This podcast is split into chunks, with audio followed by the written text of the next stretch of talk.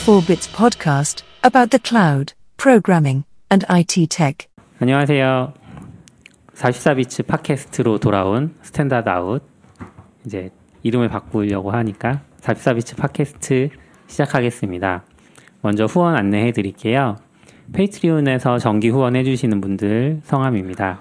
김재현, 이성규, 박현우, 전찬주, 최준호, 변정훈, DG, 서지연, 강지우, 강성진, 홍반장, 윤상현, 박스텀, 변용훈, 이범재, 황지민, 한종원, 최승우 님이 정기 후원해주고 계시고요.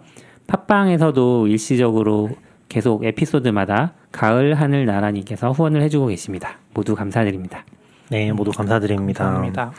어, 저희가 이제 좀 시간을 가지고서 쉬면서 이것저것 준비를 하려고 했는데 네. 뭐 준비하신 거 있으신가요? 뭘요? 사실 뭐 너무 바빠서 아니 낙교님이 계속 올려준다고. 낙교님이 바쁘신 것 같아요. 아. 96 이후로 안 다른. 다른 사람들보다는 어, 죄송합니다. 이번 주 내로 일단 지금 한 세 편 남아 있는 것 같은데 97, 98, 99 아 네 편이군요. 네 네 편 올리고 얼른 올려주세요. 101편도 최대한 빨리 공개하도록 할게요. 일단 네. 뭐그 사이에 얘기할 건 진짜 너무 많이 나왔던 것 같아요. 맞아요. 어, 진짜 너무 많이 나왔는데 다 할 수. 없기 때문에 어, 몇 가지 뽑아서 이야기해 보려고 합니다. 네 첫 번째 주제 뭔가요? 귀도반 로썸 아저씨 아, 아, 은퇴를 은퇴하셨어요. 아, 이거 올리면 하도 얘기를 안 해주시니까 제가 막 반도 귀 로 썸이라고 하고 이 자꾸 언급을 해주셔야 기억에 남는데 그러면 루비 만드신 분 이름은 모찌라고 할까요, 제가?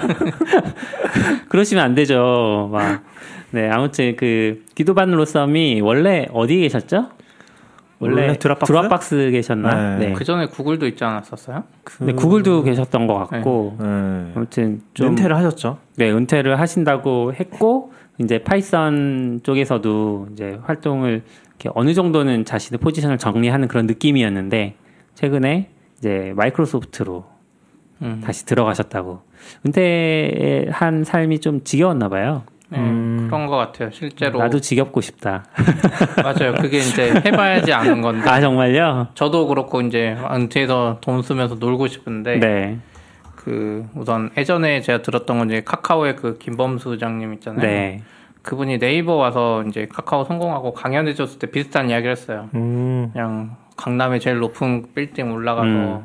루프탑 같 루프탑바 같은 네. 막집 얻고 놀고 먹고 음. 해도 뭔가 채워지지 않는 그런 게 있다는 거죠. 아. 그동안 열심히 달려와서 그렇게 쉬는데 이게 진짜 뭔가 그게 채워지지 않는 게 있나 봐요. 네. 그리고 이제 저희 공동 대표 중에 이제 게리라고도 있는데 네. 게리도 카카오 그만두고 음. 창업한다고 한한 6개월 넘게 이제 쉬면서 막 네. 준비한다고 했었는데 그게 한 3개월까지는 쉬면 재밌는데 음. 그 이후부터는 뭔가 이게 있나 봐요. 아, 그래서 기도 반롭선도 왠지 그동안 열심히 해서 좀 쉬려고 해서 네. 열심히 놀아봤더니 뭔가 부족한 게 아니었을까? 음. 차라리 저 같은 사람이었으면 저는 왠가 게임 다 하면서 재밌게 음. 놀았을 것 음. 같은데 이 게임 같은 거 안 하시는 분들은 왠지 음. 아니 아니야 이게 미국인 미국 미국 맞죠?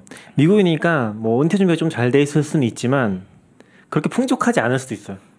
아니죠. 생각보다 프로그래밍 개, 아니 그러니까 프로그래밍 언어 개발자가 그러니까 좀 음, 돈이 많진 않을 수도 있다. 아니, 실제로 많지 않겠죠. 네. 웬만한 스타트업 창업에서 엑시담. 음. 아주 돈이 많진 않을 수도 있다. 물론 많을 수도 있어요. 실제로 네. 뭐 우리 실리콘밸리 역사의 초기에 보면은 전혀 유명하지 않은 사람 돈이 많기 때문에 음. 그러나 뭐 잔고가 줄어가는 걸 보면서 어. 불안해하지 않을 수는 없을. 아 그러니까 지금 혹시 트위터에도 뭐 올라오신 게 있나요? 심경과 관련돼서 어, 제가 자세히 보진 저는 않았는데 트위터 쪽은 잘안 그러니까 봤어요. 구글이나 드롭박스에 다 이미 큰 회사를 들어가서 음. 연봉 10억을 받아도 아마 세금 한 50% 근데 떼면 어. 구글이나 드랍박스에 재직하는 동안 그 인센티브 형태로 주식을 조금 아. 받지 않으셨을까요? RSU라고 부르는 네. 이제 실제 주식을 그럼- 주긴 하는데 뭐 하긴 그것도 팔지 않으면 또 그래도 이게 이제 벤이랑 비슷한 현금은 아니니까. 생각이 드는 게 음. 한 100억 가지고 있어도 사실 놀다 쓰다 보면은 이제 점점 줄어드니까 아니, 100억은 아. 안, 100억은 걱정할 정도 아닌 네, 것 같아요. 100억은 아니죠. 크다. 100억 100억 있어도 미국은 또 워낙 돈 쓸 때 많으니까 돈이 계속 줄어들면 그러니까 내가 월급을 1억 받아서 1억을 다 쓰는 거랑 네. 100억이 있는데 매년 1억 줄어드는 거랑 뭔가 아, 느낌이 아, 다르지. 그치. 않을까? 근데- 100년을 살 수는 없지만 네. 어쨌든 줄어들긴 하니까. 지금 제가 귀도반 로썸 트위터에 들어봤는데 네. 아, 확실히 시대가 바뀐 게 느껴지는? 거예요. 여기 써놨어요. 여기 전 대놓고서. 그러니까 retirement가 이제 지, 지루해서 네. 마이크로소프트로 갔다 음. 이렇게 써 있거든요. 약간 이런 공식적인 공식적인 발언, 이 발언 이런 발언을 트위터에서 한다는 게 좀 재밌는 것 같아요. 음. 왜요? 어 재밌잖아요. 원래 트위터에서 하잖아요 그런 거. 어 뭐 그렇긴 한데 이제 약간 공인이잖아요. 이분 같은 경우는 이 기- 이걸 얘기한 게 기사화가 되는 사람이잖아요. 음. 그런 사람들이 트위터로 이제 그런 발언을 한다는 게 음. 재밌다. 그러니까 원래 그거를 그, 트럼프가 그 분야의 선두주자가 트럼프잖아요. 트럼프잖아요. 근데 그게 처음에는 아, 트위터에서 그런 말을 하냐였잖아요. 네. 근데 요새는 그 바뀐 거죠. 아, 음. 트위터에서 오히려 그런 얘기를 하는 거죠.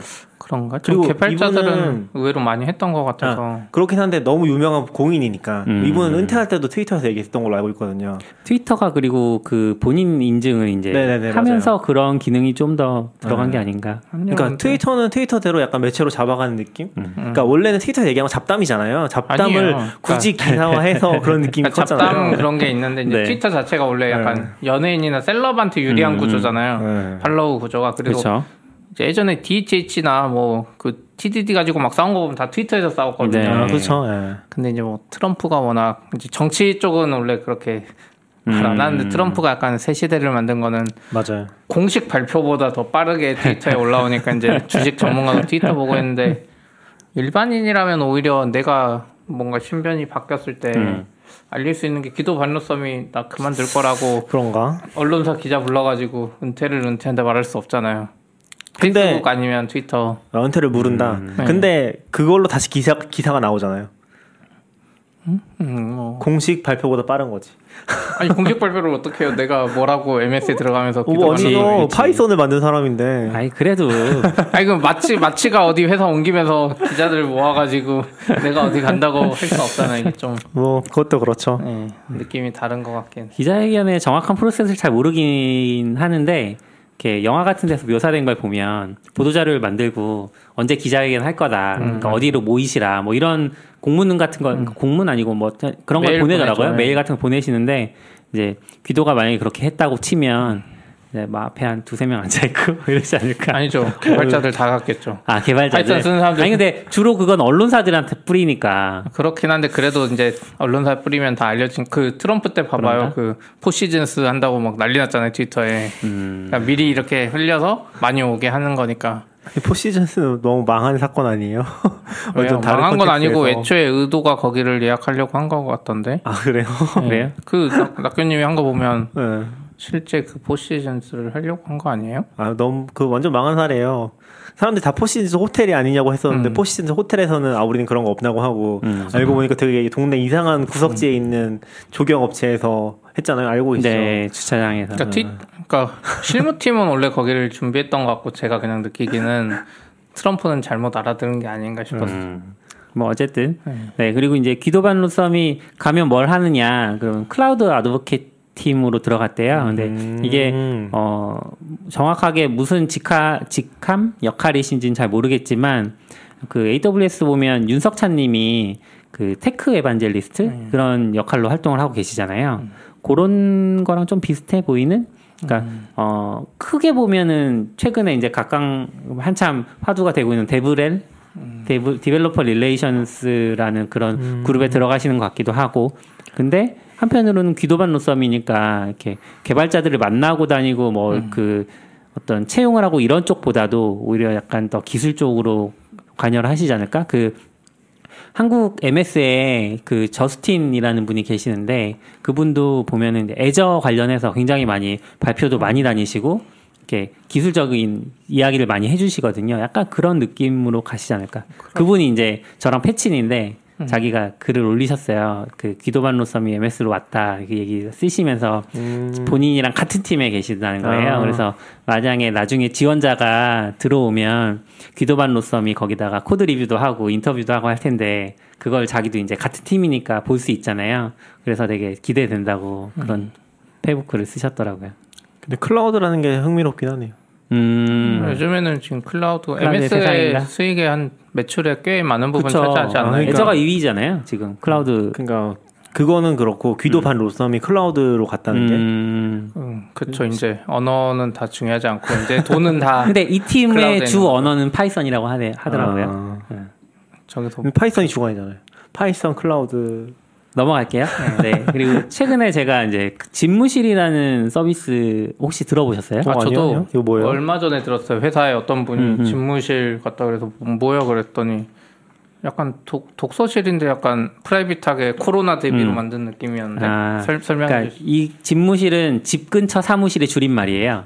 아, 근데 이제 저는 처음에 정동에 1호점이 생겼고 2호점이 최근에 저희 집 근처에 생겨서 음. 어, 정동에 가보고 싶었지만 그때 신청만 하고 못 갔고 집 근처에 생겨서 이제 신청하고 가봤는데 처음에 가면 그 안내를 한 번씩 해주세요. 몇 시 몇 시 이렇게 해가지고 안내를 쭉 해주시고 그 안내에서 들은 것들을 이제 얘기를 드리면 책상 형태가 세 가지 형태로 나뉘더라고요. 아 이게 뭐냐면 일단은 스터디 카페라고 생각하시면 돼요. 스터디 카페 업무용 스터디 카페죠. 그래서 어, nest, hive, cave 이런 식으로 나눠져 있는데 cave는 이제 딱 들으면 동굴 같잖아요. 그 얼마 얼마 전은 아니고 한참 트위터에서 1인용 독, 독 도서관, 도서실, 독서실 뭐 이런 식으로 해서 뭐 이렇게 집 안에다가 놓는 가구 있어요. 문 열고 들어가는 그런 거 비슷하게 생겼어요. 케이브는. 그래서 들어가면 꽤 조용하고 어, 아늑하다는 느낌 받아요. 공간도 제가 이- 저 혼자 쓰는 공간이지만 좀 너무 좁으면 답답해하는 느낌이 드는데 여기는 그렇지 않더라고요. 케이브는 그리고 하이브는 그것보다 조금 오픈형 그래서 천- 그 천정이 일단 없고 높이는 꽤 돼요. 옆에 파티션 높이는 꽤 돼요. 네. 그리고 옆에 파티션들이 다 기본적으로는 그 방음 처리가 돼 있어요. 그래서 그렇 천정이 없지만 꽤 조용한 분위기였고 그다음에 마지막으로는 nest. nest는 완전 오픈형인데 약간 독특한 게 보통 그 카페나 스터디 카페를 생각하면 앞이 막혀 있고 뒤가 뚫려 있잖아요.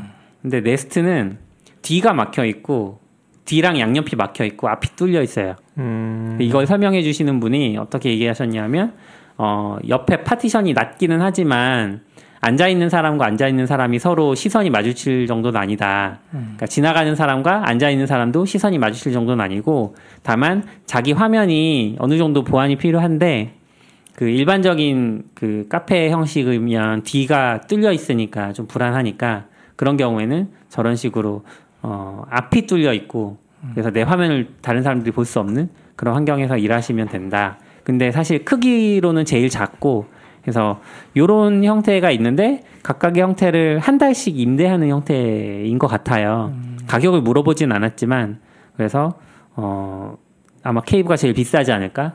제일 형태는. 중요한 가격을 안 물어보시면 어떡해요? 어 물어본다기보다는 이제 저는 지금 한 달 무료 사용 기간 아. 중이거든요. 그러니까 물어볼 필요가 없기도 하고 사실 가격이 좀 비쌀 것 같아요. 이게 이제 와디즈에서 funding을 한번 했는데 funding한 가격을 보면 30일짜리 free pass가 그러니까 30회권, 음. 30일 사용할 수 있는 권이 54만 원이었어요. 음, 그래서 이제 제가 계산을 해보니까 거기에 뭐 54만 원인데 하루 그러니까 하루 평균 하면 뭐 몇 프로 할인 뭐 이렇게 써 있을 거잖아요. 음. 할인되지 않은 가격으로 보면 하루짜리 free pass가 한 3만 2천 원 정도 되는 느낌이에요. 일반적인 스터디 카페에 비해서는 꽤 비싼 편이죠.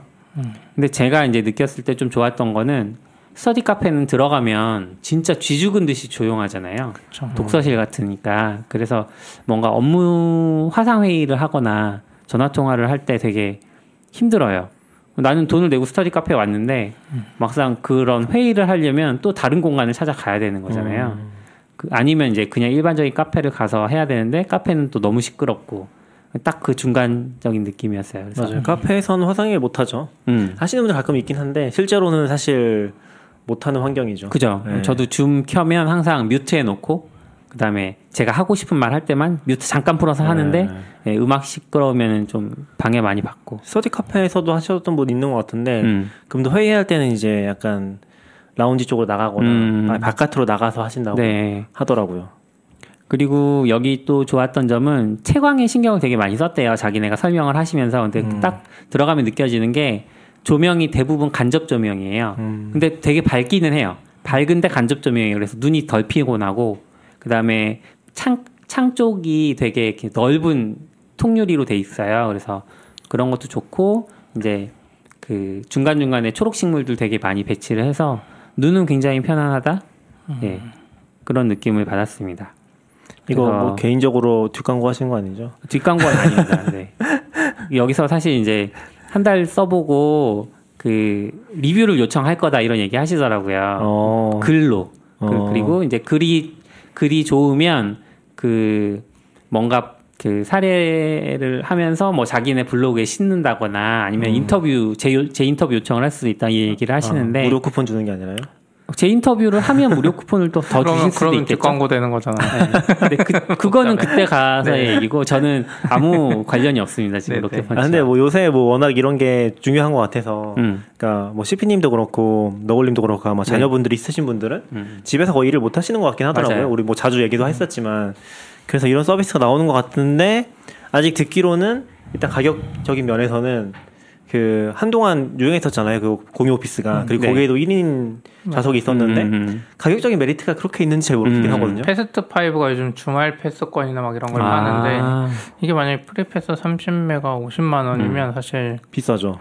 어떻게 보면 업무 공간의 이 개방감이나 이런 것들은 음. 굳이 옆에 막혀 있어야 되는 일을 하는 분이 아니면 네. 오히려 개발자들은 뚫려 있는 것도 좋아하잖아요. 음. WeWork나 Fast 5가 훨씬 더 매력적일 수. 있지 않나 이렇게 더 음. 넓은 공간을 내가 쓴다는 느낌이니까 그렇죠. 또 Fast 5는 조용할 거잖아요 일반 음. 카페보다는 그럼 여기는 그런 건 어때요? 보통 이제 그 공유 음. 오피스는 사실 스타트업이나 개발자나 그런 분위기에 더 최적화돼 있잖아요. 네. 여기는 이제 그런 거는 상관없는 어, 느낌인가요? 여기는 제가 찍은 사진이 하나 있는데 보시면 아시겠지만 그냥 독서실 같은 느낌이긴 해요. 아, 들어갔을 때 음, 네. 좀 조용하고 그러니까 사실 그런 스타트업 분위기라거나 그런 게 있는 건 아니고. 그런 건 아닌데 이제 집무실이 앱이 있어요. 이거 이 앱을 이제 켜면 이렇게 QR 코드가 나타나거든요. 네네네. 그래서 요걸로 출입을 할 수 있어요. 나갈 때도 요걸 찍어야 나갈 수 있고 들어갈 때도 찍어서 들어가는 건데 여기 보면 이제 네트워킹 기능을 업데이트 할 거다 이런 아. 공지가 지금 올라와 있어요. 앱 안에 그런 걸 보면 이제 위워크처럼 위워크 가보셨죠? 네네. 가보면 이제 되게 많이 프로그램들이 있잖아요. 저녁에 뭘 한다, 뭐 점심 아, 때뭐 네네, 요가 같은 거. 한다 이러면서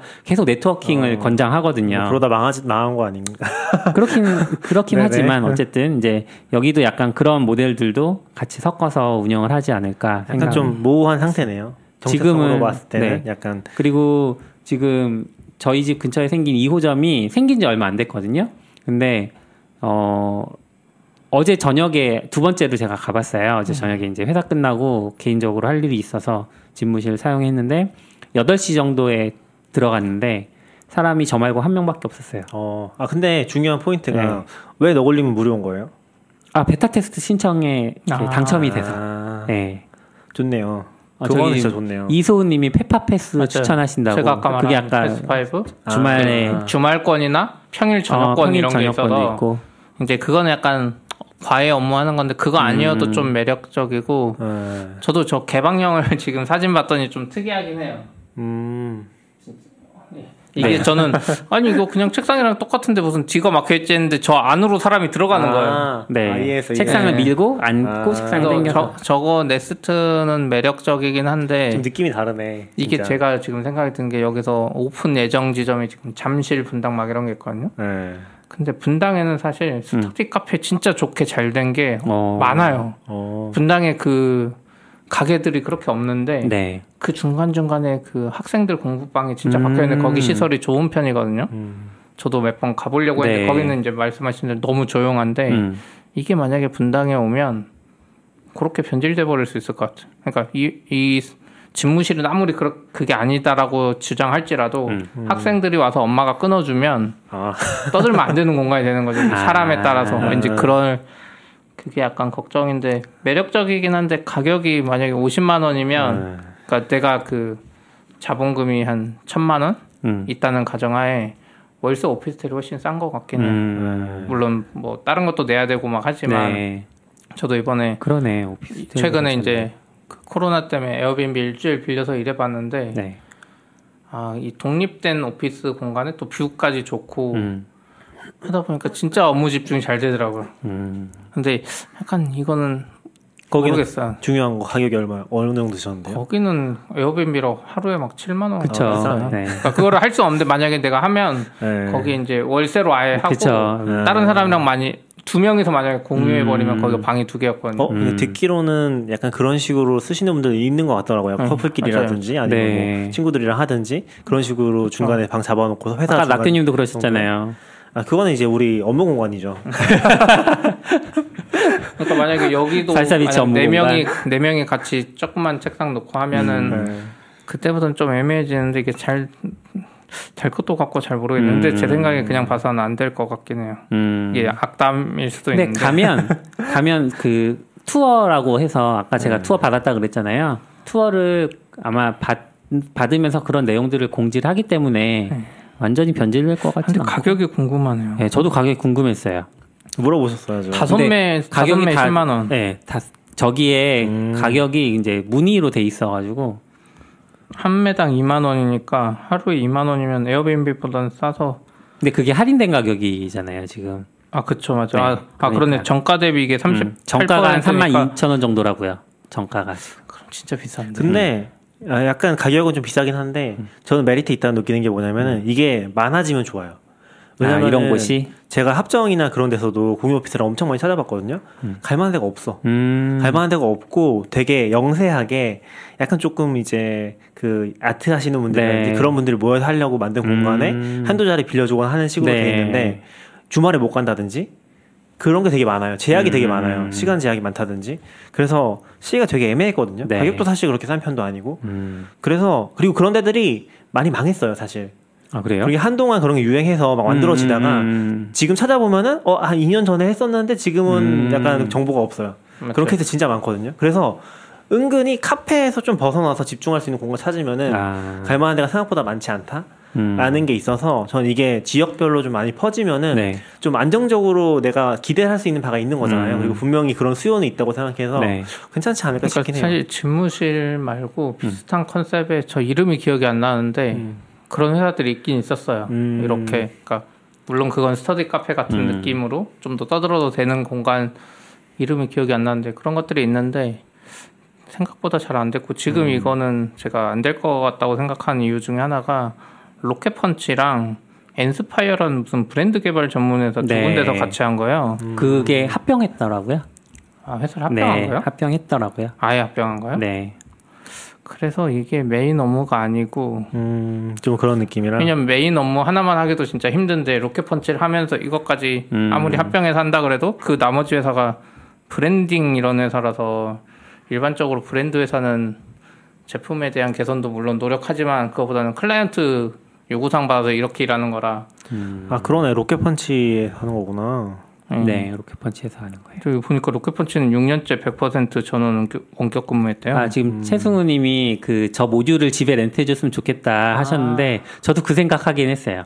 그 뒤에 막혀 있는 거 앞에 그러니까 아. 그 약간 조용한 조용한 공간이니까 제일 오픈형 말고 아, 약간 이해했어요, 반오픈형이랑 그 밀폐형은 되게 조용한 공간을 집에서 만들 수 있을 것 아, 같더라고요. 괜찮겠네요. 네, 저 work module 갬성형이라고 그러죠. hive cave를 저걸 저런 거. 애들이 좀 덜 괴롭히지? 아니, 아니 위험한 분들이네. 저거 원래 그 아까 방음 이런 거 네. 스카이캐슬 이런 걸로 유행됐어요. 애를 아, 집에서. 잡, 잡게 공부시킨다고. 원래 강남 엄마들 유명한 모듈이에요. 어떻게 보면. 아 그래요? 근데, 회사에서 빌려주기. 아 회사에 여기 여기. 밖에서 일해라. 근데 저거 좋은 점은 이제 그 문이 고정형이 아니에요. 이렇게 열고 닫을 수 있고. 낙교님이 지금 애를 잘 몰라서 그래요. 아, 제가 애 방- 말고 애 말고 나. 나, 나. 저거 제가 아, 정문 저 닫고 쓰려고, 일하면 쓰려고. 저기 베란다로 와서 베란다에서 막 소리 질러요. 아 그건 그래. 여기 있다는 걸 알기 맞아, 때문에 아, 그, 그것도 이제 연령별로 좀 다르죠. 아. 저희 아이들은 제가 일하고 있다고 하면 오픈 공간에 있어도 이제 잘 안 건드리거든요, 최근에는. 그러면 근데 또 모듈을? 빌려주는 게 더 좋은 아이디어일 수도 있겠네요. 음. 왜냐하면 배송도 사실 힘들어서 저걸 구매하거나 맞아요. 하는 게 힘들 거거든요. 힘들 것 그냥 같아. 배송 체계 자체를 만들어 버려서 대여 배송까지 다 음. 해주고 어, 반납까지 그렇네요. 하면은 저도 생각해 보니까 그거 괜찮은 아이디어다. 저 모듈 파는 게 더 돈을 더 빨리 벌 수 있을 것 같아. 공간 임대해봤자는 제약이 있고 지금 보니까 음. 아까 보니까 이것도 기본적으로 프랜차이즈 방식이에요. 직접 음. 안 해요. 그게 음. 그게 약간 문제가 될 수도 있는데 아까 보니까 점주를 모집한다고 그래서 음. 프랜차이즈 방식이라서 이게 막 확장에 어쨌든 한계가 있는데 차라리 모드를 팔면 음. 근데 몇 명안집 사는 거 근처 사무실이 아니로 집을 사무실로 이렇게 해서 집무실. 아니야? 아니야 안 될 거예요. 뭐 음. 우리가 하면 안 되겠지. 아, 우리는 안 할 거죠. 뭐 가격만 네. 좀 싸지면 진짜 네. 메리트 있을 것 같은데 저 가격 잘- 얼마인지 모릅니다. 지금 저의 가격 아니, 아까 추, 저게- 추측이에요. 추측. 와디지에 써 있었잖아. 아 물론 그렇긴 하지만 추측이에요. 네.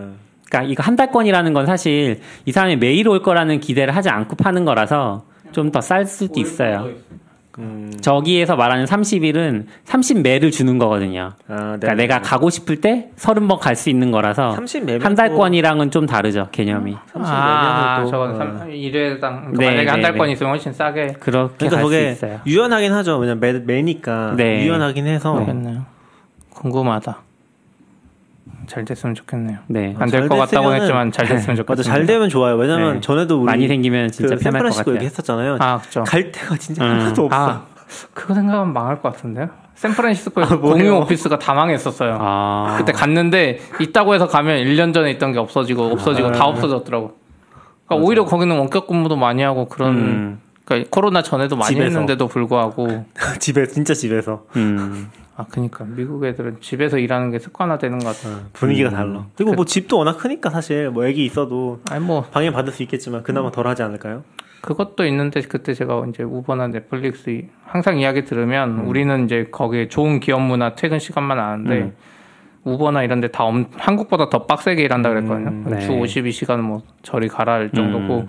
4시에 퇴근은 한, 하는 것 같아요. 기본적으로. 음. 그래서 애를 4시? 픽업해서 그쵸. 아. 아 침 8시에 출근해서 오후 4시. 아침 8시인가 7시에 출근해서 네. 아침에 애 데려다 주고 음. 오후 4시에 퇴근하면서 애를 픽업하고 집에 데려다 놓고 밥을 먹고 또 일하는 거. 새벽까지 일하는데 네. 이게 그냥 기본이래요. 음. 그런 거 보면 이미 집에서 일하는 환경이 돼 있어서 음. 공유 오피스가 다 망해버린 거 아닌가? 오히려 그럴 수 있죠. 네. 아 저도 미국에서 한번 가보는 게 꿈이었는데 음. 없어졌어. 걸 데가 없어요. 그러니까 약간 진짜 그 기업들이 입주하는 형식이 아니고 네. 개인이 시간제로 쓸 수 있는 데는 없더라고요. 음. 넘어가기 전에 마지막으로 하나만 짚고 가면 여기는 이제 역세권 역 바로 근처에 오진 않는데요. 자기네가 설명을 할 때 역세권보다는 집 근처에 있는 사무실로 포지셔닝을 하고 싶다. 그래서 잠실이나 뭐 이렇게 사실 어 사람이 많이 붐비는 곳이긴 하지만 거기서도 약간 거주지 쪽으로 올라갈 거다. 약간 더 거주지에 가까울 거다. 뭐 이런 정도의 얘기를 들었습니다. 그게 맞을 것 같긴 하네요. 음. 집 근처니까 그렇죠. 많이 생기면 메리트 있을 것 같긴 해요. 음. 많이 생기면. 여기저기 돌아다니는 네. 그것도 괜찮네요. 그러니까 여기서 끊고서 아무데나 가도 되고. 안될 것 같아. 그렇게 하자는 건 아니고 그러니까 네, 여기저기 생기면 저도 그게 좋을 것 같은데 구조상 프랜차이즈 모델이라 음. 아, 점주가 각각 있기 때문에 이게 안 될 것 같아요. 저는 beta test라서 사실 저는 지금은 서울대 입구 점만 갈 수 있기는 해요. 아, 왠지 그런 식으로 그게 약간 스터디 카페 모델이긴 한데 음. 음. 넘어가시죠. 네. 어, 다음 것도 제 얘기인데 아, 저 혼자 너무 많이 떠든 거 아닌가요? 어, 네, 좋습니다. Lightsail에 AWS Lightsail에 컨테이너 배포 기능이 드디어 들어왔어요.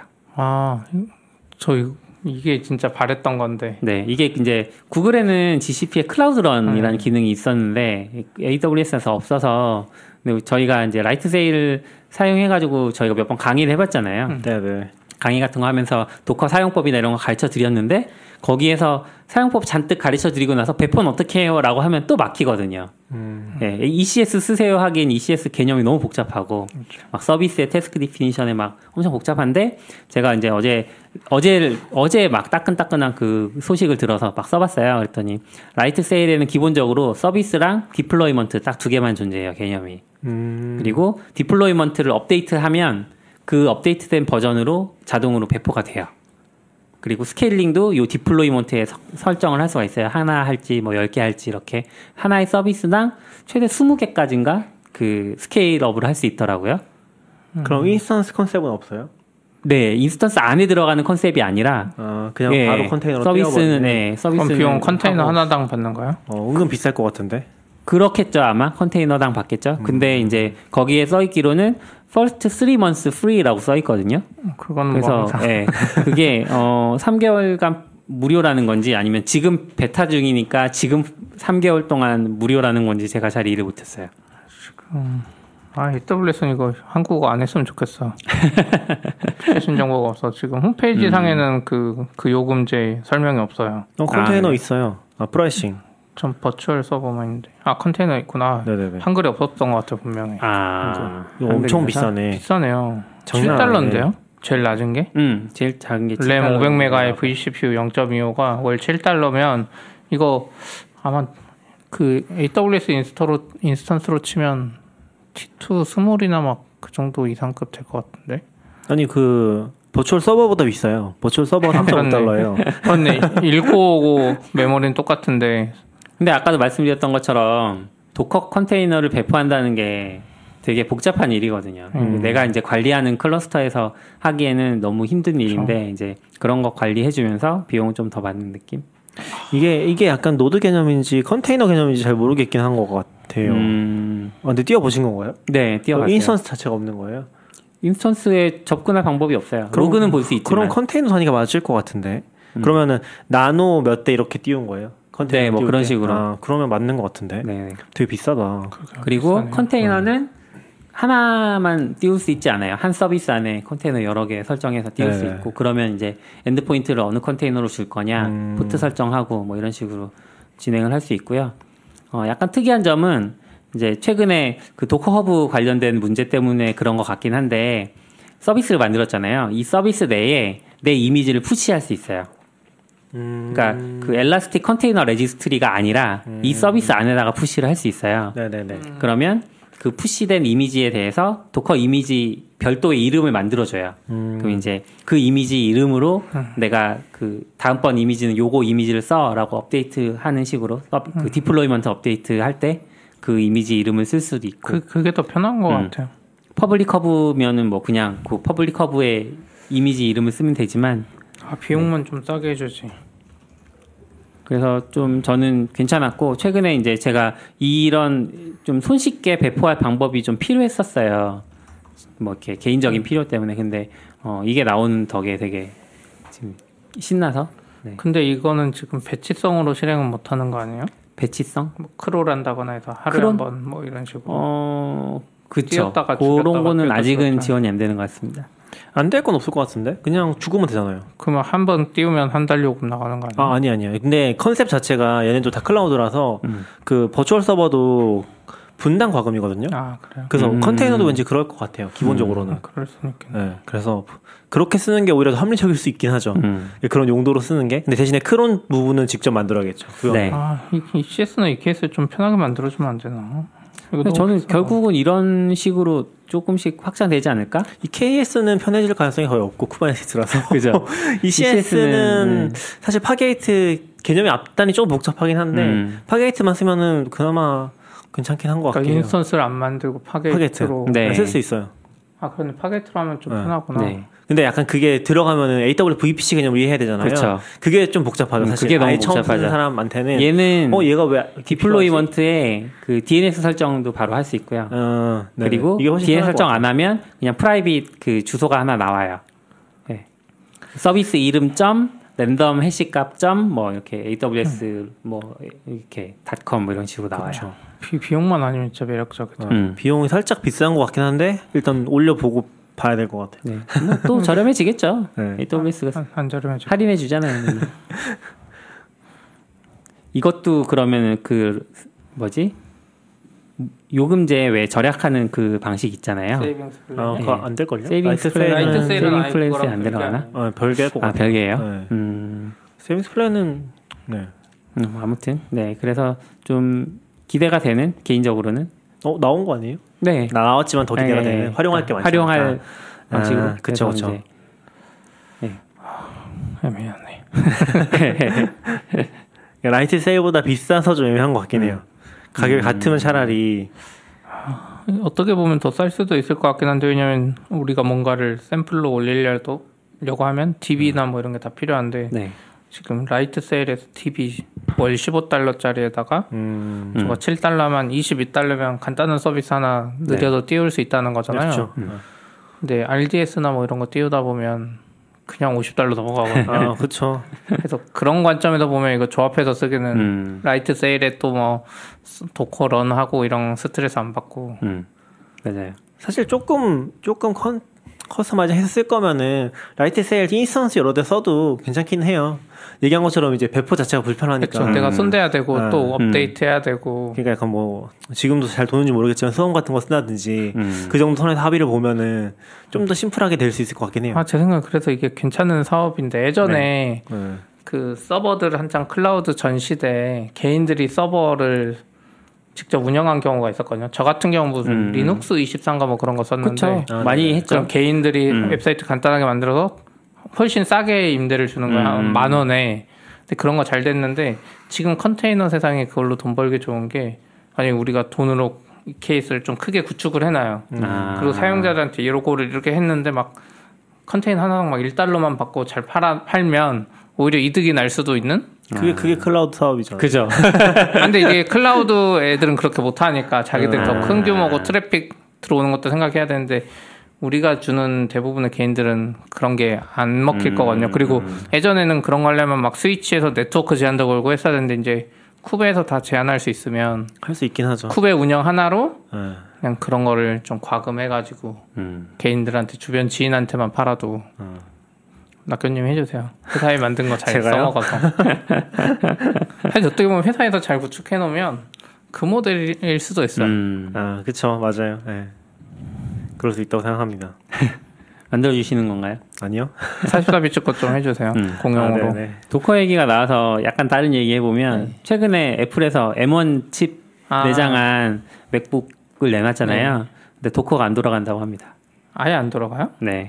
뭐 로제타 이걸로도 안 돌아가나요? 그게 이제 도커가 그 버추얼라이제이션을 사용한다고 하더라고요. CPU에 있는. 근데 그 기능이 M1 칩에서 비활성화된 정확 제가 정확히 모르겠어요. 비활성화된 건지 아니면 M1 칩에 없다고 하는 건지 정확하게 모르겠어요. 그게 근데 인텔의 뭐 기능 쓰는 건가 음, 보네요. 그것 때문에 지금 그 Docker 쪽에 가 보면 Docker for Mac 이슈가 있거든요.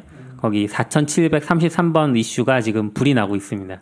근데, 어. 지금 댓글이 몇, 몇백 개인지 뭐 엄청 100코멘트네 지금 100개나 달려 있네. 음, 적은 거 아니에요? 막 계속 나온 지 얼마 안 됐으니까 맥이. 아, 근데 지금 M1 칩 맥북이 풀렸어요? 네. 아직 안 풀린 것 같던데요? 미국에는 풀렸어요? 미국은 풀린 거죠. 아직 배 받은 사람 없는 것 같아요. 주문은 가능했는데 받아서 저거 안 된다고 아니요, 지금 이 올린 거잖아. 7월에 올린 거라 그 개발자용 버전 맥미니 아, 그때 그래요? 올린 거고 네, 그러네. 지금 저도 좀 이상해서. 지금 버전은 어, 아직 주문했는데 아마 1, 2주 안에 다 도착할 것 같아요. 음. 웬만한 것들은. 그래서 조만간 리뷰가 올라올 텐데 이게 지금 버전에는 해결이 됐으려나? 안 됐을 것 같아요. 음, 안 저게. hypervisor 저 기능 때문에 그런 거 아니에요? 그러니까 저게 여기도 밑에 써 있는데 뭐 로제타 기반에서는 virtualization 할 수 없고 없을 거라고 하고 음. 그럼 어차피 안 될 거고 그 방식은 Docker 가야 되는 그래서 도커가 M1 칩을 네이티브하게 지원하든지 아니면 거기서 이제 다른 방식으로 virtualization 해서 돌리든지 왜냐면 Docker for Mac이 native가 아니에요 뭐 다들 네, 아시지만 알아요. Docker for Mac도 그렇고 Windows도 실제로는 그냥 가상 환경 음. 얇은 거 하나 붙여놓고 거기다 올리는 거잖아요 음. 네.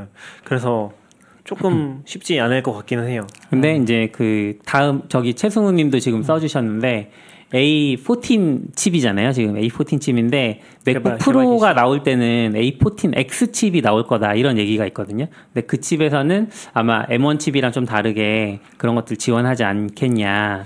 지금 개발 kit이 A 아, 아 개발 kit이 아니에요? 그거구나. 그 맥미니 개발용으로 아, 내준 거. M1 M1 칩이 다르다. 네. 제가 헷갈렸네요. 그러니까 네. 근데 아마 예. 쉽진 않을 것 같은 게 설사 그게 Docker 자체가 되더라도 음. 거기서 돌아간 이미지 빌드된 것도 다 ARM CPU에 그거는 갖고 예, 호환 안 된다고는 명시했어요. 예. 그러니까 native로 돌면 오히려 저게 가상화 위에서 돌면 음. CPU 가상화를 돼서 인텔 거 버전이 막 근데 그럼 엄청 안 느리겠죠 그러면 음. 엄청 느릴 것 같은데 그래요? 모르겠어요 사실상 개발자가 못 쓴다고 봐야 되겠네 Docker는. 근데 뭐 최근에 아직은? 또 벤치마크 보면 에뮬레이팅 X86 에뮬레이팅을 했는데도 아이맥보다 빠르다는 얘기. 아 근데 그거는 약간 좀 뻥카라고 생각해요. 가요. 애플 애플의 말은 잘 걸러들어야 되는데, 그러니까 동영상 편집이나 이쪽은 확실히 좋을 것 같아요. 그쪽은 아이패드가 이미 빠른 게막 증명이 됐고, 아, 맞아, 맞아. 그쪽 디코더를 전문적으로 해놨으니까. 네.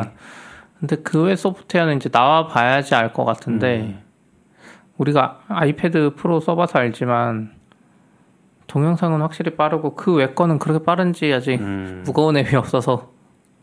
근데 개발자들은 저는 쓸 수 있겠다. 저 요즘 Docker 잘 개발 안 하니까 영상 편집하게. 음. 약간 좀더 아이패드에 가까워진 걸로. 이제 아, 개발 못할 것 같아. 저도 지금 Python으로 최근에 Airflow 데이터 네. 잠깐 건드리려고 local에 깔거나 Docker를 쓰는데 local에 깔아도 문제인 게 그 local에 깔면 그 native library MySQL이나 이런 뭐 pandas는 잘 모르겠는데 C library가 있으면 음. 걔가 또 아. 다 ARM으로 빌드돼야 되는 거잖아요. 네, 맞아요. 그죠. 그래서 막 타고 가다 보면 개발자들은 할 수 있는 게 아이폰 개발자밖에 없어요. 음. iOS Xcode는 완벽하게 될 거니까 그건 또 빌드도 빠르다고 해서 음. 뭐 다들 삽질하면서 어떻게든 방법을 찾, 찾겠죠. 그러면서 그렇죠. 조금씩 넘어가지 막 않나요? emulating 하고 뭐 음. 막 약간- Docker 또, 아 Docker 그 방법 있네요. 생각을 못했네. 거요? 깔리기만 하면 서버에 Docker 띄워놓고 이거 그 아, 소켓으로 그렇죠. 이렇게 네. 연결하면 소켓 되잖아. 연결. 클라이언트 될 거야. 아마. 내 local에 클라이언트 그거. Docker 클라이언트도 설치 안 되는 거 그거 아니에요? 클라이언트는 Go예요 그냥. 근데 이거 Go라서- 설치 안 되잖아. 도커 폼에. 아니죠. Go binary만 만들 수 있. 저기서 이제 고 그지. binary 만들 수 있으면 할 수도 아, 있죠. 근데 그 방법이 더 나을 수도 있겠네요. 네. 음. 서버가 네. 있으면. 근데 여기 여기 컨테이너 컨테이너 write 안 돼. 근데 원래 개발 환경에서는 그게 진짜 좋긴 하거든요. 볼륨 되는 거.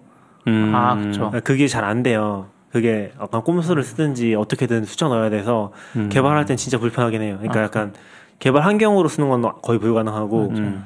그런 이슈가 있긴 하죠. 근데 클라이언트 자체는 어차피 Go라서 binary만 떨굴 수 있으면 잘 돌아갈 것 같아요. 여기서도. 음.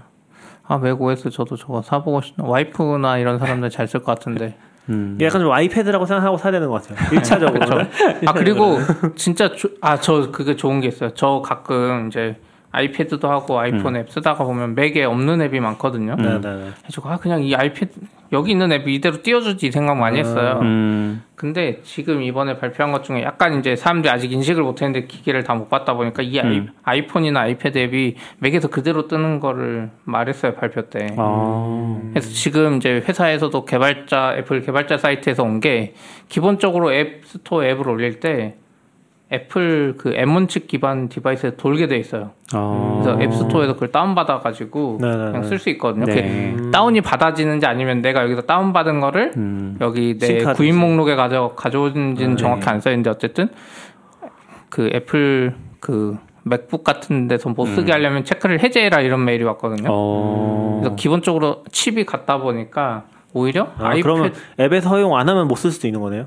예, 앱에서 허용 안 하면 안 되는데 대부분 앱은 허용하겠죠. 음. 근데 허용하면 지금 트위터나 뭐 지금 카톡이나 카톡도 지금 개고생했잖아요. 몇개 음. 나오는데 오래 걸리는데 이제 필요가 없어지는 거죠. 어. 그 관점에서는 진짜 좋아지는 그러니까 개발자한테는 안 좋은데 네. 일반인 입장에서는 더 이상 이상한 아. 앱을 필요 없이 그냥 아이폰 쓰던 거 그대로 예전에 애플이 한 한참 iOS가 성공하면서 OS를 통합할 거라는 얘기가 네, 있었는데 OS를 통합한 게 아니고 플랫폼을 통합해 오려네요. 그러니까 애플도 제 생각에 이게 갈팡질팡했던 게 그 사이에 카탈리스트라는 게 있었어요. 지금도 음. 있는데 그걸 하면 이 코어는 공유하고 음. 이 UI는 이제 각각에 맞게 만들면 네. 된다. 이거 발표한 게 불과 2, 3년 전이에요. 음. 근데 지금 이렇게 칩 넘어가고 보니까 그러니까. 그게 의미가 의미가 없어졌어요. 없네요.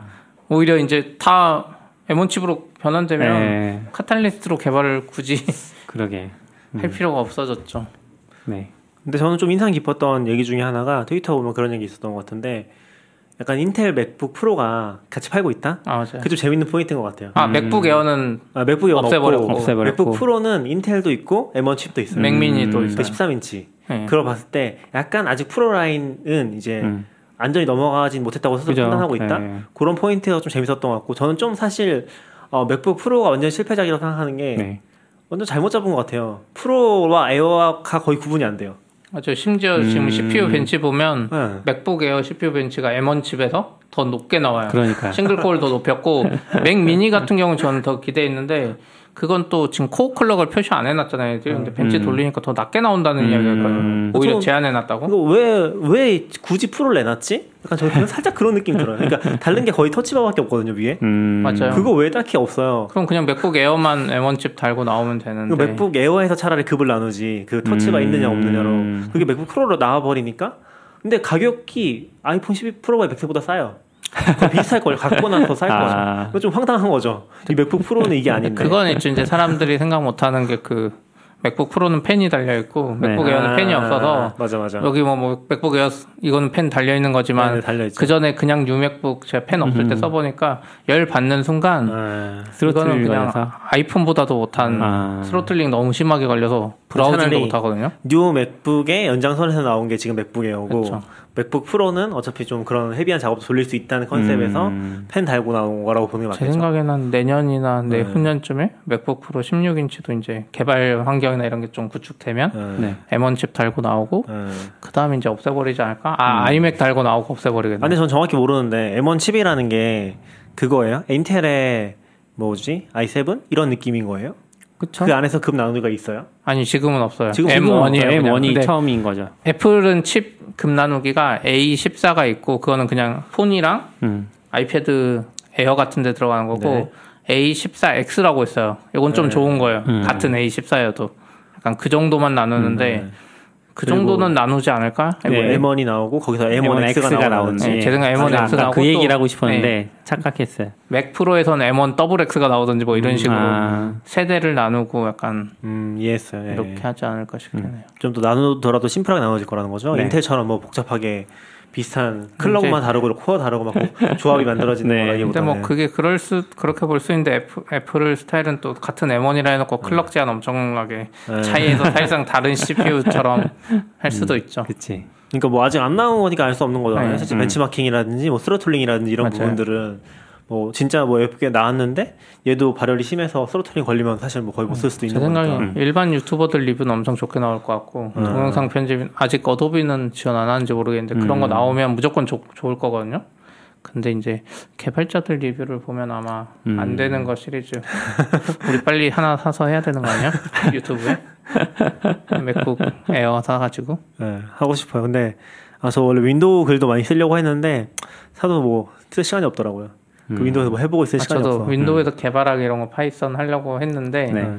하다가 내가 짜증 나서 음. 그 WSL2도 잘 됐거든요. 저는 네. 나중에 정식 나왔을 네. 때에서 아 해도 짜증 나더라고. 저도 WSL2 글까지 쓰고서 그 이후로 거의 윈도우 자체를 쓴 음. 일이 없어.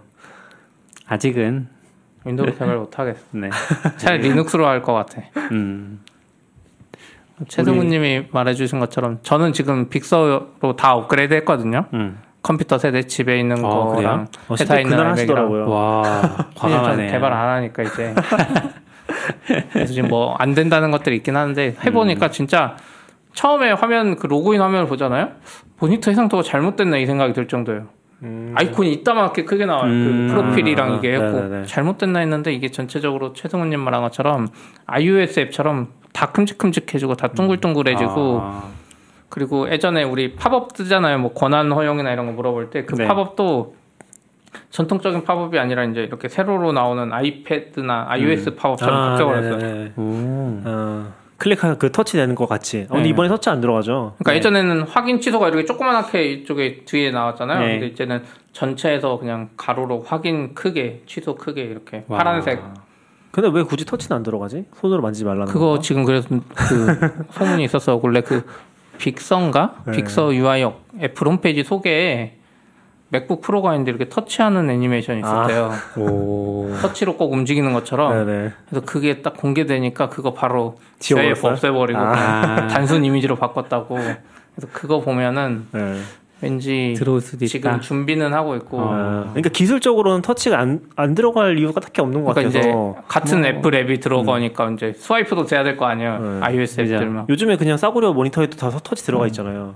그래요? 그쵸. 네, 그 약간 뭐라고 하지? 이 휴대용 모니터 같은 거 휴대용 모니터. 있거든요. 어. 다 그런 돼요. 데는 터치 다 들어가 있어요. USB-C로 연결하면 터치까지 다 아이패드. 연결하면 그냥 이렇게 콕콕콕. 와. 제 생각엔 그래서 이번 버전은 아니고 다음 버전에 나오거나 할 것 같아요. 그래서 음. 지금 버전은 그냥 경험상 빨리 쓰고 역시 원래 1세대는 쓰는 거 아, 아니라 맞아요. 역시 그랬잖아요. 2세대. 네. 이 세대로 가야죠. 2세대에 터치 넣어주고 저 아직도 기억나는 게 아이패드가 진짜 1세대가 제가 1세대를 아내한테 선물했었는데 음. 그 진짜 진짜 좋잖아요. 두껍고 거의 무기거든요. 네. 맞아요. 근데 2세대가 진짜 너무 잘 나왔어요. 음. 2세대를 진짜 너무 잘 썼어요. 2세대가 잘 나왔고 업데이트도 오래 해줬죠. 음. 걔는 진짜 배터리도 지금도 말이 안 되는 수준 뭐 거의 15시간, 16시간 이렇게 와. 있었으니까. 아닌가? 1세대도 근데 좋아요 지금. 안저 돼. 집에 1세대가 1세대는 있는데 너무 커. 아 1세대 있는데 커도 좋거든요. 아, 음. 화면이 왜냐면 안드로이드랑 다르게 잘 돌아요. 근데 음. 문제는 뭐냐면 OS 업데이트 중단한 지 네, 벌써 맞아. 4, 5년 전이라 네. 아이패드 2는 올해까지 꽤 오래 해줬어요. 오. 그래서 그게 문제 뭐냐면 그 아이패드 앱은 옛날 그 polymorphism 디자인인데 유튜브 앱이랑 있는데 누르면 업데이트 하라고 안 되고 아, 사파리 눌러서 유튜브 들어가도 안 되고 네. 앱스토어에 뭐 할수 있는 게 하나도 아. 없어요. 그러니까 OS 업데이트 안 되는 순간 걔는 끝나버렸어요. 네네. 그렇겠네. 그쵸. 그게 제일 치명적이죠. 최승우님이 Sidecar로 쓸 때 좋겠다고. 아까 그 모니터 말하는 건가요? 아니요. 아이패드. 어, 아이패드 사이드카 되는 버전이 근데 좀 높아요. 아. 그래서 저도 그거 프로급이나 약간 최근에 나온 에어급 돼야 될 거예요. 음. 버전이 따로 있어요. 그래서 생각보다 안 되는 게 많더라고요. 아까 말한 대로 이제 Big Sur UI가 커져서 좋을 네. 것 같았는데 음. 저도 안 써 안 쓰게 되더라고요. 이게 열도 많이 받고 맞아요. 네. Sidecar도 여전히 그 사이드카 전에 앱이 있었잖아요. 네. 거기서 크게 뭐 발전한 건 없는 것 같아요. 맞아요. 네, 애플이 똑같이 직접 했는데도 그리고 맥북에다 쓰면은 확실히 좀 버벅이고 음. 뭐 아이맥에 쓰면 조금 애매하고 그- 굳이 쓸 이유가 있나? 어차피 유튜브 볼 거나 Slack 할 거면 그냥 아이패드에서 전용으로 하고 말지. 음. 이 터치하는 게 더 빠르니까 굳이 연결해 가지고 그죠? 할 그죠. 음. 개, 개발할 때 말고는 음. 뭐 아무튼 네. 다한 것 같은데 할 얘기? 네이버 데뷔는 뭐예요? 이프 카카오랑. 어, 네. 네이버 데뷔랑 이프카카오가 올해 이제 버추얼로 음. 진행된다고 합니다. 한국에서 뭐 제일 큰 컨퍼런스들이라서 원래 이게 유명한 게 두 행사 모두 다 그러니까 네이버는 전통적으로 선착, 선착순이었고 음. 뭐한 번 중간에 추첨했던 것 같기도 한데 기본적으로 선착순이었고 거의 이것도 개발자들 사이에서는 거의 1, 2분 안에 끝나는 그죠. 그런 걸로 유명했고 이프 카카오도 추첨제였거든요. 음. 그 보면은 주변에 한 20명 신청했으면은 된 사람 한 명도 없어. 맞아. 그런 행사였거든요. 맞아, 맞아. 근데 어쨌건 이번에는 전부 다 풀어서 신청만 하면 다 볼 수 있도록 온라인이니까 네, 한다고 하더라고요. 이게 음. 날짜를 제가 확인하고 날짜가 둘 다 비슷하더라고요. 그래서 저는 겹치는 거 아니야 그 생각했는데 겹치진 겹치지는 않아요. 않는다고. 음. 겹치진 않고 그 이프 카카오는 어 내일부터네요. 내일부터 20일까지, 음. 18일부터 20일까지 하고 데뷔는 25일부터 27일까지. 신청해 놓고. 아 저는 이렇게 길게 하는지 모르겠어. 어 3일씩 하더라고요 요새 뭐. 그리고. 세션이 100개씩 돼요. 그러니까 100개씩 되고 둘 다 100개씩 되고 지금 전 네이버 쪽 되게 재밌었던 포인트가 음. 원래는 네이버 데뷔에서도 외부 사람들을 많이 모아서 했었거든요. 네. 그렇게 했었는데 이번에 보면은 거의 한 90% 네이버 내부에서 채운 것 같아요. 음. 그래서 좀 재밌었던 포인트인 것 같아요. 음. 거의 다 네이버 계열사나 네이버에서 하고 있고 카카오도 마찬가지고. 네이버 내부 인력으로도 충분하다 뭐 이런. 거 그거는? 뭐 아닌 것 같고 네이버가 좀 원래 네이버 DEVIEW가 내부. 인력으로 안 하기 유명했었잖아요. 음. 아, 그래요? 낙표님도 Docker 발표하고. 그렇네. 그때 어. 시절만 해도 네이버 내부 발표는 절대 안 했고 근데 음. 어느 순간 약간 바뀌었는데 제 개인적으로는 그냥 세- 개발자 입장에서 봤을 때 세션은 if 카카오가 제일 좋은 것 같고 음. 그냥 자기들 이야기 많이 해주잖아요.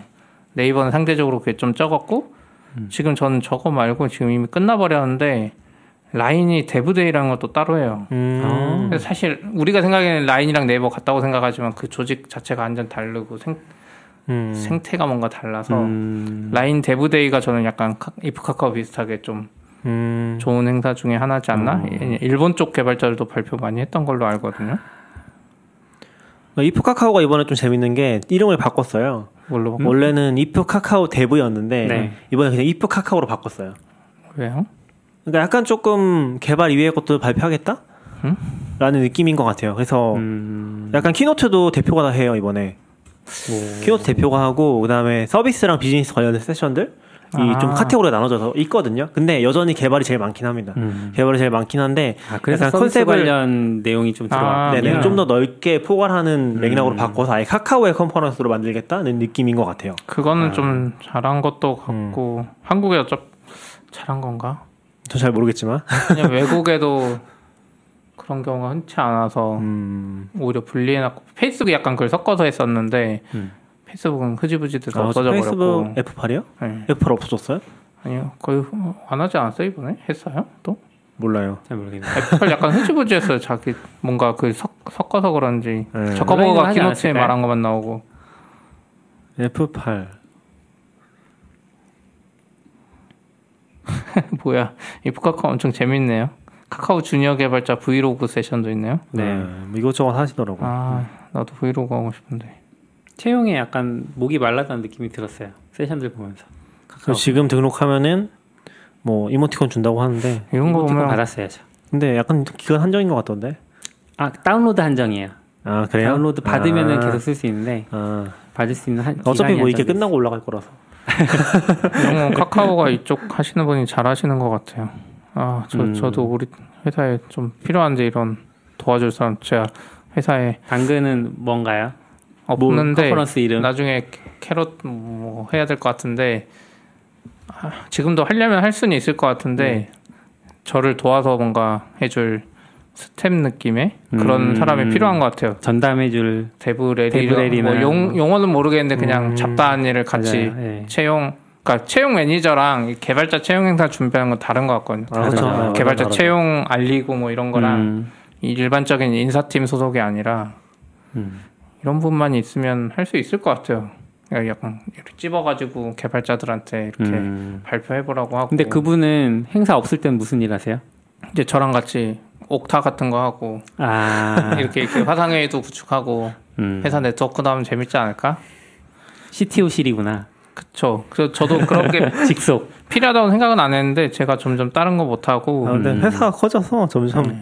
needs가 그쵸. 바뀌는 것 같아요. 근데 음. 이런 role을 할 사람이 사실 흔치 않은 게제 음. 생각엔 개발자 출신이 제일 좋은데 개발자들은 또 개발을 계속 맞아요. 하고 싶어 하잖아요. 음. 그래서 어려운 것 같아요. 음. 근데 저는 if 카카오 이번에 보면은 사실 서비스랑 비즈니스만 다 들을 것 같긴 해요. 굳이 듣는다면. 음. 개발은 개발보다는 제 관심 있는 것만 몇 개 듣고 음. 왜냐면 이제 범위가 너무 넓어서 예전에는 진짜 막 frontend나 backend까지 다 막 관심 많이 가지려고 했었거든요. 네. 이제는 안 돼, 안 돼. 이거 개발 안 하려고 그런 아니 거 아니요. 데브옵스도 개발을 해야 돼요. 네? 개발 많이 해야 되고 저희도 이제 다 개발로 많이 옮겨 가려고 생각은 하고 있어요. 조금씩. 아 근데 카카오 지금 세션 엄청 많은데 다 100개. 제, 제목 봤을 때 좀 재밌어 보이는 거 많네요. 네. 이번에는 카카오가 잘 되겠다. 승우님이 아까 그 시피님 말씀하신 거 개발 복지팀이라고. 아 이름 이름. 괜찮은데요?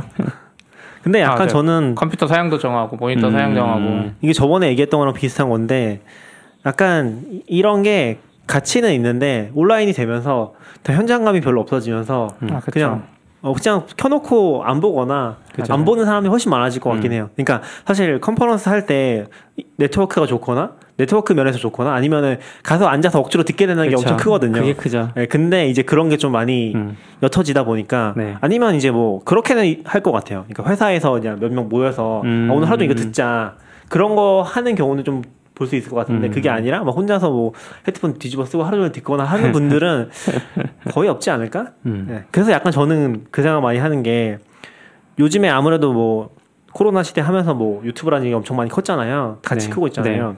그래서 약간 그런 채널을 만들어 놓는 게 더 강한 브랜딩을 할 수 있다. 채널. 예를 들면 44비치가 엄청 잘 돼요. 한 10만 명씩 가지고 있어요, 구독자를. 네. 그러면 그냥 우리끼리 하는 게 이렇게 행사 만들어서 하는 것보다 훨씬 좋은 거죠. 평소에 하는 게. 그럴 수 있다는 생각이 조금씩 드는 것 같아요, 저는. 꿈이 크시네요.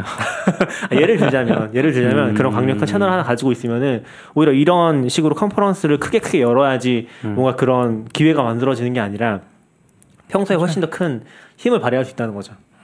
그런 걸 더 고민해야 되는 시점인 것 같다는 거죠. 오히려 이제 음. 이렇게 컨퍼런스의 형식을 따라가는 게 아니라 평소에 잘해야 된다는 거죠. 예를 들면 음. 평소에 이제 이런 식으로 브랜딩 파워를 가지고 있는 채널을 만들 수 있으면 그게 베스트라는 거죠. 그럼 사람들이 음. 그 카카오 개발 TV를 보면서 여기 카카오가 엄청 좋다는 거에 대한 인식을 계속 심을 거 아니에요. 기술력도 네. 뛰어나고. 그쵸. 사실 여기 100개 세션이 있는데 3일에 나눠시, 나눠서 하나씩만 올려도 1년 내내 계속 아, 연저, 연재할 수 있죠. 있는 거잖아요. 맞아요. 그래서 그거 잘 세워야 되는 것 같아요. 아직은 음. 그 컨퍼런스 개념을 그대로 가져오는 것 같은데 왜냐면 그게 기존의 효과가 있었고 기존 음. 효과를 사실 기대하면서 가져오는 거고 그리고 이제 아직까지는 이게 효과가 있어 보이는 게 참석자가 10배씩 늘어나잖아요. 음. 옛날에는 한정돼 있었는데 그쵸. 뭐 5천 명이면 지금은 뭐 신청자가 5만 명씩 된다고 음. 하니까 예를 들자면 그런 거 보면 효과가 굉장히 좋을 것 같으니까 이렇게 음. 하는데 약간 좀 이것도 좀 눈치 빠른 사람들이나 눈치 빠른 이제 좀 이런 기획자들은 많이 바꾸지 않을까? 음. 빠르게? 현 닥터님을 그렇게 말하면서 회사 블로그에 3년 동안 글 하나도 안 썼어요. 진짜 글 하나도 안 썼어요. 낙교님은 당근마켓을 키우고 싶은 생각은 없나 봐요. 아니에요. 박사비치를 무슨 키우고. 싶은 마음만 많고. 아 아니에요. 뭔 소리예요. 그래서 이제 그 팀에서 글을 쓰게 하려고 엄청 노력하고 있죠. 음. 안, 안 쓰잖아요. 아니 쓸 거예요 이제. SRE 팀이 오히려 한 건도 안 쓴 것 같은데. 어, 정말요? 네. 너무했네. 좀 써요. 아, 근데 카카오의 컨퍼런스 보는 페이지 너무 불편해요. 시간이 없어요. 어. Day 1, 2, 3만 있고 그 목록에서 몇 시에 뭔지가 안 써 있어서 음. 지금 계속 하나씩 눌러보고 있어요. 그리고 저는 사실 요새 컨퍼런스 사이트 별로 안 좋아해요. 왜냐면은 너무 힘을 많이 써. 음. 그 front-end적인 너무 힘을 많이 쓰니까 오히려 되게 불편해. 아 그쵸 지금 뭐, 뭐 눌러야지 나오고 그냥 나오면 카카오는 좋겠는데. 세션 링크도 없고 그런 경우도 많고. 링크는 있죠. 왜냐면 front-end 개발자들이 그래도 아 그런 거에 신경, 신경. 쓰는데 낙교님이 약간 전통 웹을 좋아해요.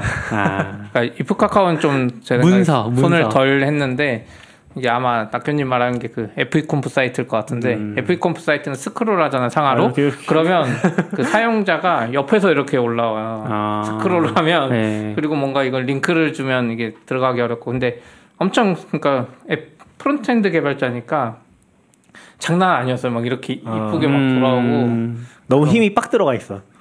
근데 front-end니까 저는 그쵸, 이해한다고 봐요. 근데 이번에 DEVIEW 사이트 재밌었던 게 DEVIEW도 responsive 사이트로 만들었거든요. 네. 제가 27인치 모니터에서 이거 절반으로 놓고 써요. 그럼 이게 최대 크기가 아니라 접힌 크기 있잖아요. 음. 그걸로 잡힌 거예요. 그러면은 메인 페이지에서 어디에도 날짜가 안 나와요. 음. 어디에도 안 나와요. 그래서 DEVIEW 대체 며칠을 한다는 건지 내가 찾으려고 한참 헤매다가 창을 늘리니까 그 메인 위치에 나오더라고요. 아, 그래서 진짜 아 그렇네 이거 며칠을 한 도저히 찾을 수가 없는 거예요. 너 궁금해 죽겠는데. 아 이거 이거 대박이다 이게 약간 이게 힘을 너무 많이 쓰니까 음. 이게 약간 어 잘 만들어야겠다. 좁은 데서 힘을 잘 많이 쓴 건 아니고 지금 여기 보면 안 보이잖아요. 네. 어디에도 없어. 지금 근데 이거를 창을 조금만 늘리면 여기 어. 날짜가 나와요. 숨겨져 있어. 그러니까 이걸 너무 잘한 거지. 맞아. 이 그러니까 responsive를 이미지까지 잘했는데 날짜가 안 보여. 아하. 근데 저게 늘리면 저 보이고. 홈페이지에 어디에도 안 나와요. FAQ에도 안 나오고 세션 시간표에도 안 나오고 여기서 안 보이니까 아, 어떻게 할 수가 없는 거죠. 아 대박이네요. 아이고 그랬군요. 아무튼 그 재, 좀 한때 그 재밌었습니다. FEconf 그 사이트 만든 것 때문에 아, FAconf 사이트 논란이 잘- 많았던 것 같더라고요. 몰라요. 저는 자세히 안 봐서 알면서 말하는 거 아니야? 아니에요. 저도 잘은 모르는데 제가 FAconf 안 들었으니까 어떤 분이 그거 가지고 뭐라고 그랬대요. 그 채널 가서 그래서 아. 그 만드신 분들 좀 시- 실망했던 것 같아요. 그니까 그래서 좀 그 쓴 분은 다시 음. 글 삭한 것 같은데 음. 저는 다른 데면 이제 낙교님이랑 비슷한 생각인데 front-end 개발 채용 아니까 그 행사는 그쵸. 온- 온갖 기술 다 넣어도 되지 음, 않나 음, front-end 개발자들의 축제인데 음. 네. 그죠. 그러니까 약간 너무 신경을 안 쓰거나 너무 그, 그 빡 들어가 있거나 아 그쵸 음. 전 약간 쉽게 얘기하신 대로 그냥 메인 페이지에 테이, 타임 테이블까지 딱 박혀 있는 아, 낙교님 좋아하는 거 약간 RailsConf 스타일 좋아하시는 아, 안 봐서 몰라요. RailsConf는 JavaScript 없고 그냥 딱 깔끔해요 옛날식이에요 아. 디자인은 있어요 그래도 나름 음. 아, 저는 뭐 이거 다른 시도들이 나쁘다는 얘기를 하는 거 아니에요. 좋아하는 거 문서, 문서. 아, 문서 document로서의 네, 웹 맞아요. 이런 걸 원하시는 거죠. 음. 재밌네요 네 마지막 소식인데 소니 알파 7세 C는 뭐예요? 어, 우리 이거 시간이 괜찮나요? 아니요 안 해도 될것 될것 나중에. 또 다음에 이야기하겠죠 하시죠. 뭐 네. 시간 다음에 할게 많이 쌓여. 있어서 음, 여기까지 하시죠. 여기까지 좋습니다 101회. 수고하셨습니다. 네. 어 그래도 아까 많이 들으시던데 네? 실시간 스트리밍 보니까 어, 20명이나 있으신데요? 어, 그렇네요. 제가 저녁에 방송할 때보다 훨씬 많네요. 낮에 이거 틀어놓고 지금 밥 먹거나 일하시면서 보나 보다. 음. 알겠습니다. 다들 수고하셨습니다. 네, 수고하셨습니다. 네, 수고하셨습니다.